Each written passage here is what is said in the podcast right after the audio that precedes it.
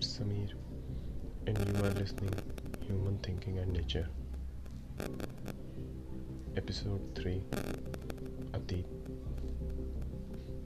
अतीत सबके होते हैं अच्छे बुरे या खौफनाक। उन अतीत को अपनी ज़िंदगी में दोबारा नहीं दोहराना चाहिए जिन्हें सोचकर या महसूस करके आपको डर लगे। इसी तरीके का एक लेख मैं आपके सामने प्रस्तुत करने जा रहा हूँ, जो लिखा है अनन्य सिद्धराज ने।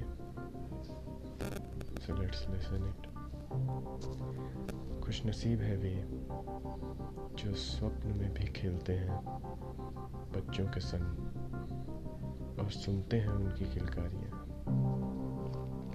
जिन्हें दिखते हैं वृक्ष हरे भरे और फूल के लदे हुए पौधे। या वे, जो नदियों, पहाड़ों और बर्फ़ से ढकी हुई वादियों की यात्राएँ करते हैं, वे भी जो प्राप्त करते हैं अपने प्रेमी प्रेमिकाओं का स्पर्श।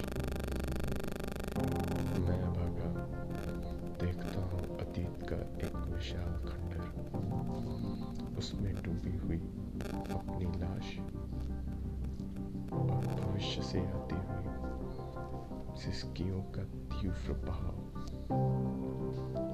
काश सपनों का भी गर्भपात होता।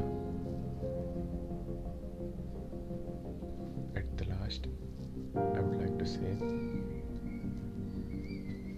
अतीत के उन देखना चाहिए, जिससे कि आपके आने वाले भविष्य पर असर पड़े, आपके वर्तमान में उथल पुथल हो जाए।